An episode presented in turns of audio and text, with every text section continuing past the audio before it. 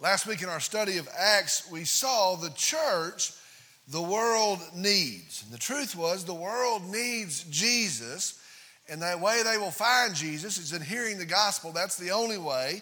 And the way they're going to hear the gospel is in the gospel preaching church. And so last week we saw the world needs Jesus, and so we need to be very clear the world needs the church. I want you to be sure again this week Satan likes for us to undervalue the church, to see the church maybe as, a, as of little consequence. And yes, it may, it may help me along. There may be points when it adds to my Christian walk. And Satan wants us to undervalue the church. Well, I want you to understand the world needs Jesus Christ. The world will perish outside of a relationship with Jesus Christ, and it is the church that's going to preach the gospel of Jesus Christ. The world needs the church. Well, today we're going to continue by seeing three radical parts of that church. The world needs the church, and we're going to see three radical parts of that church. Now, I want to start by making very clear today uh, the truth that the church is not a normal thing. Understand that. The church is not like a club. The church is not like an institution. It is not like a business. The church is not a normal thing. Sometimes we have this, this paradigm where we see it, well, it's just another thing. It's a lot like that. The church of Jesus Christ is not a normal thing. The church, for sure, is not some sleepy thing. It's not some boring, mundane thing. And I'll just tell you, I think Many times that's how we perceive it. And maybe the fault of that is many times that's how we represent it. But we need to understand today the church of Jesus Christ is a radical, radical thing. The church of Jesus Christ is a radical, powerful thing. Satan would like us to undervalue the church. He would also like for us to underestimate the church. And so, again, we start today by saying the church is a radical thing. Again, we're going to see today three parts of that radical church. Our message today is entitled Radical Church. We're in Acts chapter 5, today verses 33 through 42. Again, moving along verse by verse, not missing a single verse.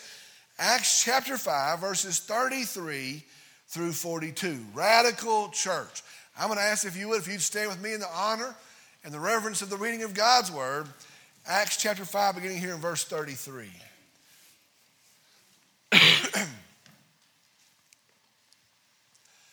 but when they heard this, they were cut to the quick and intended to kill them. But a Pharisee named Gamaliel, a teacher of the law, respected by all the people, stood up in the council and gave orders to put the men outside for a short time. And he said to them, Men of Israel, take care what you propose to do with these men. For some time ago, Theudas rose up, claiming to be somebody, and a group of about 400 men joined up with him, but he was killed, and all who followed him were dispersed and came to nothing. After this man, Judas of Galilee rose up in the days of the census and drew away some people after him. He too perished, and all those who followed him were scattered. So, in the present case, I say to you, stay away from these men and let them alone, for if this plan or action is of men, it will be overthrown. But if it is of God, you will not be able to overthrow them, or else you may even be found fighting against God. They took his advice, and after calling the apostles in, they flogged them and ordered them not to speak in the name of Jesus, and then released them. So they went on their way from the presence of the council rejoicing that they had been considered worthy to suffer shame for his name. And every day, and in the temple and from house to house, they kept right on teaching and preaching Jesus as the Christ. Let's go to the Lord in prayer. Dear Heavenly Father, we come today and I'm thankful. I'm thankful for grace that is greater than all of our sins. Lord, I'm thankful for a, for a gracious, kind Savior. I'm thankful for the finished work of the cross where I'm saved, where I have a new start, restoration with the Holy God. I'm, I'm thankful for a risen Savior. Lord, I pray now as we've assembled as your people that we would, we would be instructed today of what a, what a powerful thing your church is, what a, what a radical thing your church is. I, I pray that we would be equipped as your church today. Lord, I also pray in the preaching of the gospel that someone might be saved today. That that's the point of all this, that you're patient and kind and desiring that none should perish. And, and perhaps there's some here that you brought to hear the gospel of Jesus Christ. Lord, I pray that there be no hindrance, that they might be saved today. Lord, I pray again, rejoicing in you, thanking you. We're thankful for your word. We pray now that you would speak to us. And I pray all this in the powerful name of Jesus. In his name I pray. Amen. You may be seated.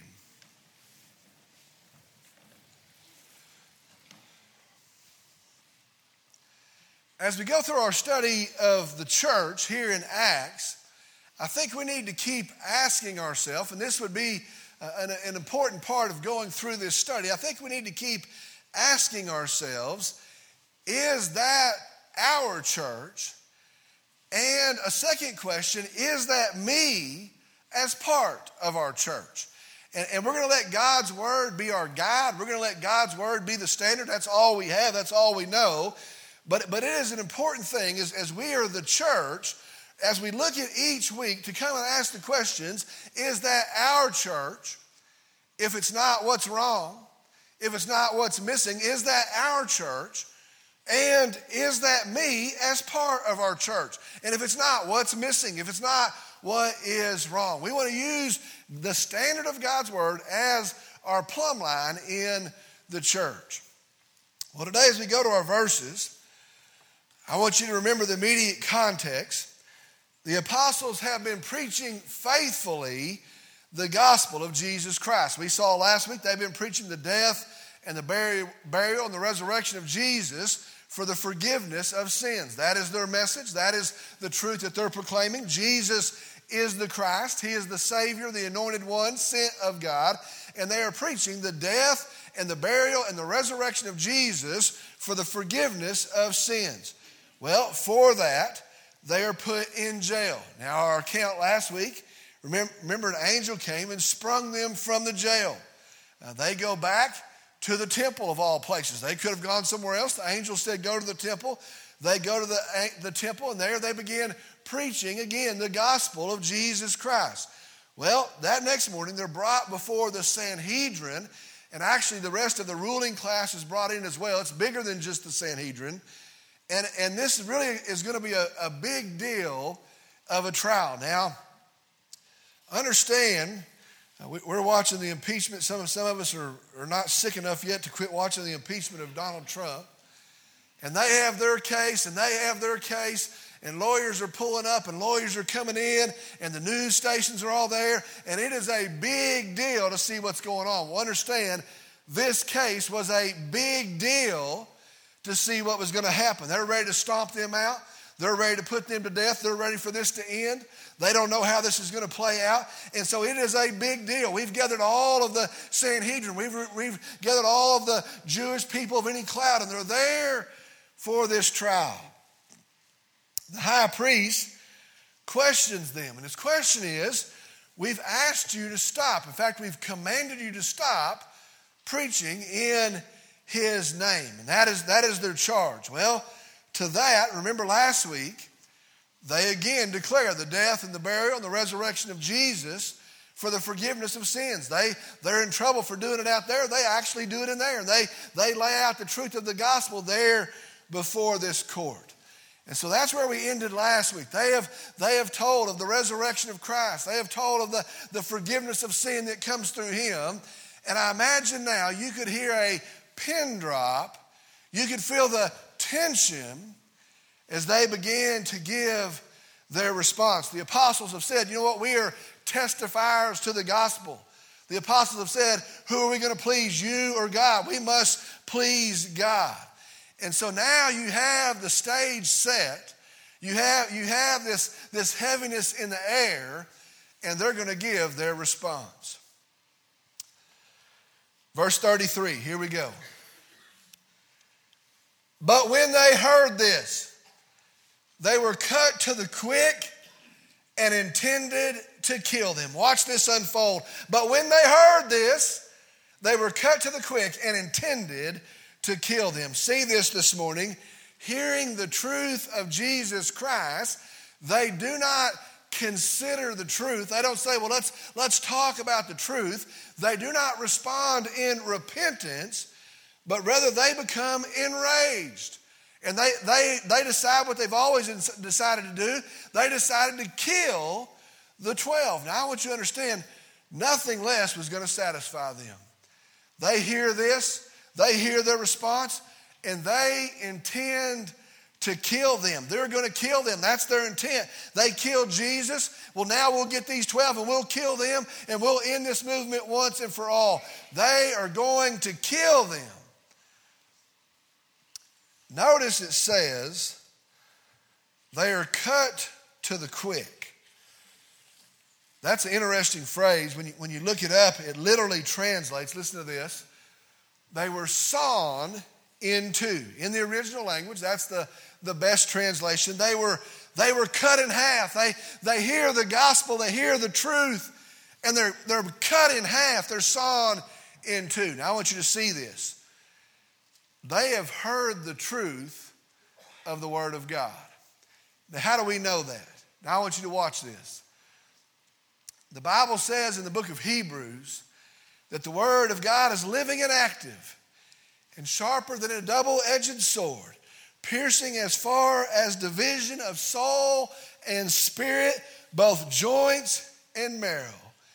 They have heard the Word of God and their own testimony. They are cut in two. They have heard the word of God, and instead of responding in repentance, instead of responding in faith, they respond in anger and they respond with murder. Let me say this right here. The success of a message, the success of a sermon is not its acceptance. I think as we're living in these last days, and as, as we're pushing into a dark culture, as we see our culture go in a different direction, we need, to, we need to start to say that. We need to start to affirm that in the church. We need to start reminding each other of that in the church. The success of a sermon is not its acceptance. It's not that it's popular. It's not that people brag on it. It's not that it even draws a crowd. It's not even if you like it or not. The success of a sermon is the faithful delivery of the Word of God. That's the standard. That's the standard. You know what? The world hates our message, they're going to hate it. The world's going to tear apart the deliverer of the message. That's what the Bible says. And we need to uphold in the Christian church that the success of the message is the upholding the faithful preaching of the Word of God. Well, they had done it. And as, as Hebrews said, they are cut in two, they are divided. And they respond not with repentance, they respond in anger. All right, verse 34. But a Pharisee named Gamaliel, a teacher of the law, respected by all the people, stood up in the council and gave orders to put the men outside for a short time. Now, a Jewish teacher was a rabbi. That is a trained teacher, a rabbi. It is interesting that only seven in all of history were given the title Rabban. A rabbi is a trained teacher. A rabban is the highest level. Well, this is one of the seven guys of all of history that is called a rabban. He, he is one of them. And in fact, he's one of the, he's the teacher of the law, the doctor of the law that trained Paul, the apostle Paul. He's, he's the one that trained him. Now, I think it's important to see, be sure he didn't know Jesus. And he wasn't for Jesus. Sometimes we read this and go, maybe he was sympathetic to the Christian cause. Well, the fruit of his teaching produced Paul. I don't think that's it. But he does have worldly wisdom. This is a man with worldly wisdom. Here's what happens he sees the anger of the Sadducees. And so he says for just a second, hey, put them outside, put the apostles outside. Now, it's important to understand the fact that he could give orders in the Sanhedrin showed his power. he was a Rabban. He was well respected by all the people. Not just anybody could give a command in the council of the Jews. And he says, put him outside for just a moment. He gives a command. They put him outside for just a minute. Verse 35. And he said to them, Men of Israel, take care what you propose to do with these men. Verse 35, he says, Be careful. It actually means be considerate, be thoughtful of what you propose to do with these men. Now, understand, he saw their anger. And he knew that their anger was what was fueling this response. He also knew that the charges brought against the apostles were disobeying the ruling council. And he knew that disobeying the ruling council was not a capital offense. He knew that disobeying the, the, the Jewish council didn't carry the punishment uh, uh, of death. And so he could see they were mad and they were about to break the law. They were mad and they were about to, to go and put these guys to death. And he could see that in their anger, they were about to make a huge mistake. And so he says, Consider this, think about this. And as a teacher of the law, he says, let's not break the law. Be sure and think about what we're getting ready to do. That's not the punishment for this crime. Verse 36. For some time ago, Theudas rose up, claiming to be somebody, and a group of about 400 men joined up with him. But he was killed, and all who followed him were dispersed and came to nothing. Understand, it was not uncommon especially now that, that Herod was dead, it was not uncommon for people to rise up and to lead revolts. And it wasn't uncommon for people to, to, to, step up and to claim to be a prophet and say they were speaking for God. And it, it even wasn't rare for someone to claim to be the Messiah. And folks were saying, I'm the Messiah. And they were trying to prove that they were the Christ. And so he gives an example. This is not uncommon. People have done this. He reminds them, verse 36 again. For some time ago, Theudas rose up, claiming to be somebody, and a group of about 400 men joined up with him. But he was killed, and all who followed him were dispersed and came to nothing. The whole thing, the big stir, came to nothing. Verse 37. After this man, Judas of Galilee, rose up in the days of the census and drew away some people after him he also, he too perished, and all those who followed him were scattered. This guy rose up and he, he made the same claims, and he is killed. And all those that, that followed him were dispersed. They were scattered. And again, the big commotion came to nothing. He said, This is not an uncommon thing. This has happened in the past. And then his advice in verses 38 and 39.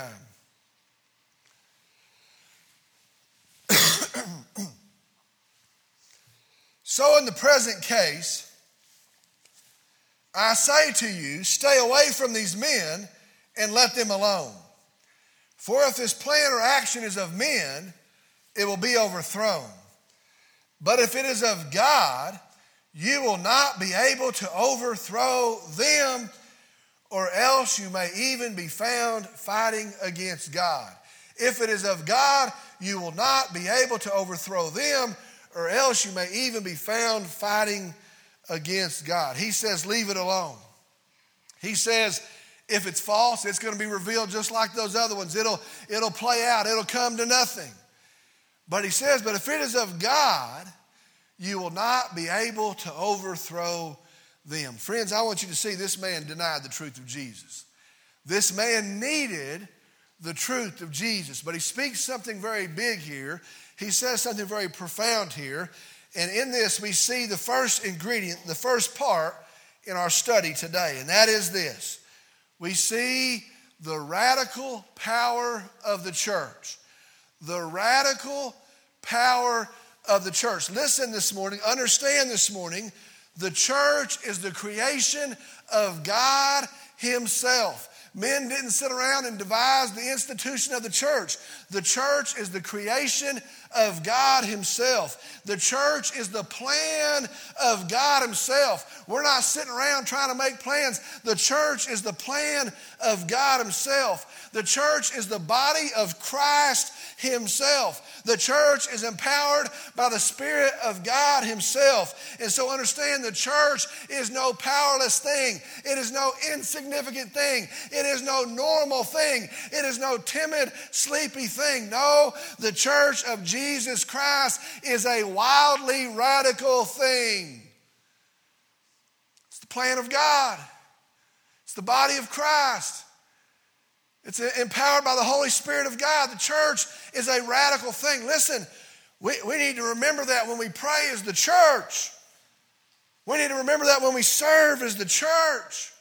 We need to remember that when we carry the witness out as the church. Listen, we need to remember that this morning when we gather as the church.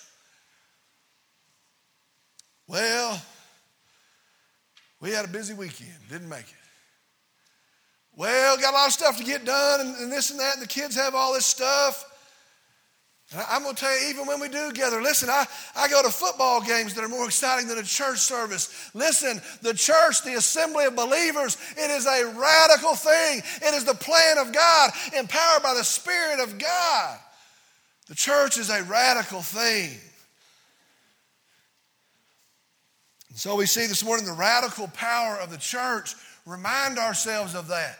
The radical power of the church. All right, verse 40. They took his advice. After calling the apostles in, they flogged them and ordered them not to speak in the name of Jesus and then released him. They listened. They called the apostles in, they flogged them, and they ordered them. Now, I need to say it, they ordered them again, I might add. They'd already ordered them at least two other times. Don't speak in this name, don't preach in this name. They, they ordered them again not to speak in the name of Jesus, and they released them. I want to point out two things right here. The first is this, and be sure of this. Especially in these last days, the world doesn't care what the church does as long as the church doesn't preach the name of Jesus. You know that, don't you? You're not being misled, are you? The world does not care what the church does as long as it doesn't preach the name of Jesus and we can do good deeds and we can have food kitchens and we can take up public service projects. We can have concerts. We can make crafts. We can have sports leagues. We can have things to teach life skills. Listen, the world does not care as long as you do not preach Jesus. But as soon as you start to preach the name of Jesus, as soon as you start to say there is salvation alone by faith in Jesus, the world starts to say, you know what, you're intolerant. The world starts to say, you know what, you're judging people. We're not supposed to do that. The world starts to say, you're hateful. The world starts to say, you know what, you're not like the world. You're a cult. You're divisive. You're a judging group of people And the world hates the gospel preaching church. Listen, it's going to get worse. We think we're going to tiptoe through this and come out unscathed. It's not going to happen. The world hates the gospel preaching churches, so we need to get resolved in that. We need to encourage each other. Who are we going to follow? Who are we going to listen to? God or the world? The world hates the gospel preaching church. Second thing we need to see is this. I want us to look at this flogging. in the Old Testament, in the book of Deuteronomy, if they were to punish somebody, they were to whip them, they could whip them 40 times. That's the law. You could whip them 40 times. And so, not to go over the 40, in case they lost count, they do it 39 times. And that's, that's where that comes from. They didn't want to break the law. They didn't want to go over. We're, we're taking out this punishment, and we want it to be exacting according to the law. And so we're going to do it 39 times. So in case somewhere we miscount, we're not going to break the law. And so they took these 12 men, and they took these straps. They were three leather strands, and they were braided into a whip. And they, they took these 12 men, they would take their clothes at least off the top portion of them, and they would be bare backed and they would be bare chested. They would tie them up and they would force them to kneel. And these 12 men, they would whip them, they whipped them 39 times. And they would do it two times on the back and then one time on the chest. Two times on the back and then one time on the chest. And they would keep that pattern until they reached 39 times, 13 cycles, two times on the back and once on the chest until they reached 39. It was a brutal ordeal. It was a bloody ordeal. It was a long event. It wasn't over very quickly. History tells us many died during the flogging. Some died after their flogging, and the pain of the flogging was intense. And, and historians say the, the person two times on the back and once on the chest, they would begin to shake and they would begin to tremble. And, and, and, some of them would go into shock in the process, and the wounds would sting two times on the back and once on the front and they would start to rise up welts upon them, and they might have lacerations across them, and there'd be two times on the back and once on the front, and they would come back and revisit those wounds. The goal was to hit the wound that you hit before two times on the back and once on the front. And on this day, 468 blows were delivered. And I want you to picture these apostles as they sat there 468 blows and they heard these other 11 that were with them. They watched each other 468 times on the back and on the chest. And here they are and they're whipped like a bunch of low-life criminals and they're stripped bare and they're beaten in the public view. And where it wasn't that long ago, they were men that had families and men that were fishermen, men that were known in the community. Now they're here as common criminals and two times on the back and once in the front. And there they are whipped according to the scorn in the court of their nation. The Bible says they are shamed. Verse 41. And so they went on their way from the presence of the council, rejoicing that they had been considered worthy to suffer shame for his name. Doesn't say pain. Shame for his name. First thing we saw was the radical power of the church. Second thing we see is this the radical people of the church. We see the radical people of the church. Listen to verse 41 again. So they went on their way from the presence of the council, rejoicing that they had been considered worthy to suffer shame for his name. See this, understand the, the truth of what happens here. They leave that event, and the Bible says they are rejoicing. They are literally rejoicing that they are so tied to Christ, that they are so associated with Christ, that they were able to suffer shame and counted worthy to do it as they upheld the name of Jesus Christ. And they leave, and there's welts raised across them. And there's stripes that go across them. There's blood that's dried on them as they leave. And they go, and the, the tears of pain are still in their eyes and they rejoice to be counted worthy to suffer for the name of Jesus Christ.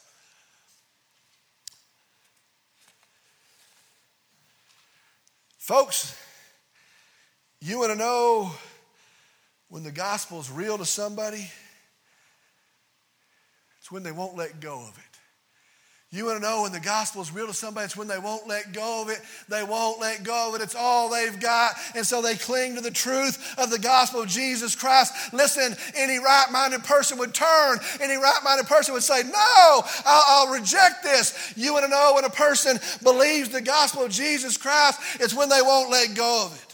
You want to know when, when the gospel is real to somebody? It's when they'll stand under the pressure of the hatred for it. The world hates the gospel, and you find a person and they bull their neck and they stand under the weight of the hatred for the gospel. That person loves the gospel of Jesus Christ.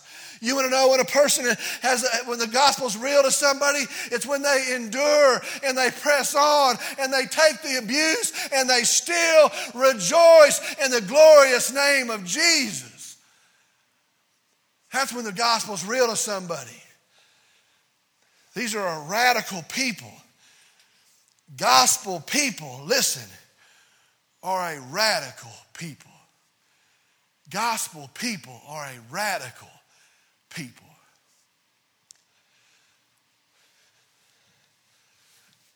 You want to know when a, when a cause is unstoppable? It's when you flog the people and they go out rejoicing. I, I can't imagine these Jewish leaders. We, we killed Jesus. We, we take these 12 and we beat them across the, their chests and their backs. And they walk out rejoicing. They walk out rejoicing. You know what? I think fear, panic had to strike them. You know, when you got, we, we got problems, there's an unstoppable cause. It's when you flog the people and they go away rejoicing. Gospel people are radical people. Listen to this. Listen to what one of them writes later. This is 1 Peter chapter 4 verses 12 through 16. I want you to listen. And I want you to see the depth of these words knowing what he just walked through right here. Beloved, do not be surprised at the fiery ordeal among you. I don't know, straps across the back. Do not be surprised at the fiery ordeal among you, which comes upon you as for your testing as though some strange thing were happening to you, but to the degree that you share the sufferings of Christ, 468 straps, but to the degree that you share the suffering of Christ, keep on rejoicing. So that also at the revelation of his glory, you may rejoice in his exaltation. If you are reviled for the name of Christ, you are blessed because the Spirit of glory of God rests on you. Make sure that none of you suffers as a murderer or a thief or an evildoer or a troublesome meddler. But if anyone suffers as a Christian, he is not to be ashamed, but is to glorify God in this name. He is not to be ashamed, but to glorify God in this name. Gospel people are radical people. Seen the radical power of the church? We've seen the radical people of the church. The last thing we're going to see today is the radical preaching of the church. The radical power of the church, the radical people of the church, and last, the radical preaching of the church. Verse 42, last verse. And every day in the temple and from house to house, they kept right on teaching and preaching Jesus as the Christ. I'm going to read that again. And every day in the temple and from house to house, they kept right on teaching and preaching Jesus as the Christ. Now, I want you to see the pattern here in verse 42. It says, and every day. It literally translates all the days. All the days. Every day. Er day. Every day.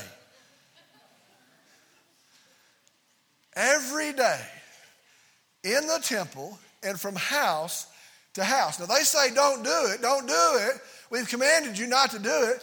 And yet they go to the temple, the most public place to do it. Now, if they miss you at the temple, they also go house to house to house. Add that up, that means everywhere. And so I want you to see the pattern of the New Testament church is they preach the gospel every day, everywhere. Every day, everywhere. That is the pattern of the gospel proclamation of the church. So, do you see the mission of the church? Do you see the predominant activity of the church? Do you, do you see the activity that should be the cornerstone of the church? They are preaching the gospel every day, everywhere. That is the predominant task of the church. Every day, everywhere. Verse says they kept. Means they didn't let go of, they didn't stop. Right on, continued, didn't slow down, they didn't regroup.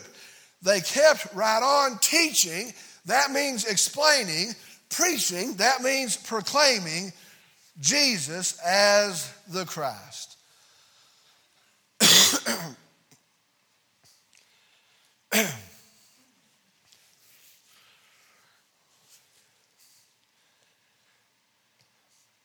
Once again, I want you to hear this. And, and you might say, man, we've already heard this.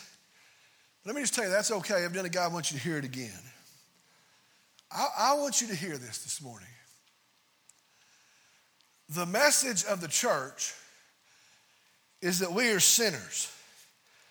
And that as sinners, we are lost, we're ruined, we're hopeless in our sin. As sinners, we're guilty, we're condemned already before a perfect God. We're condemned before a holy God. The message of the church is there's nothing we can do about this. There's nothing we can do about that. There's no work that you can do. There's no accumulation of good deeds that you can pile up. We are lost in our sin, and there is not one thing we can do. The message of the church is that still God loves us. And He loves you and He loves me. I always say that's the greatest miracle I know. He loves us.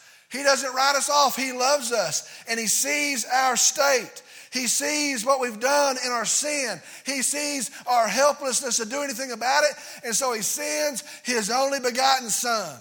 And the message of the church is His name is Jesus. And He comes and He lives a life with no sin.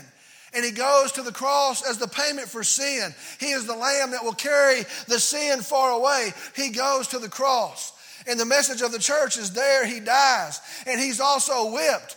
But the Romans didn't have a limit, it didn't stop at 39 for our King Jesus.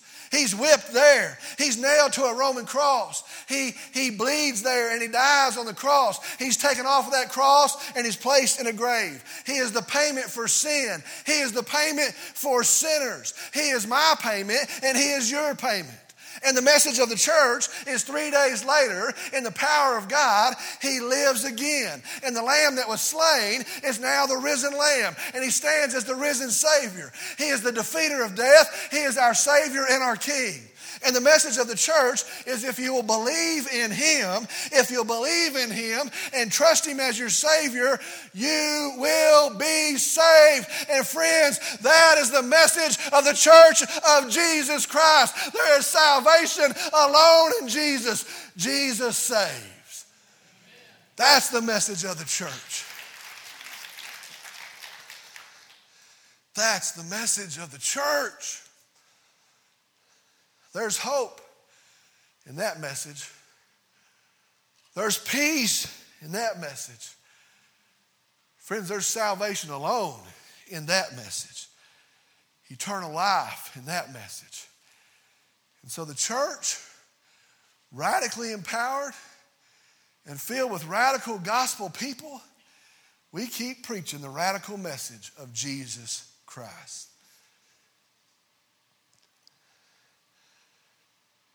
Is that our church? Is that you in our church?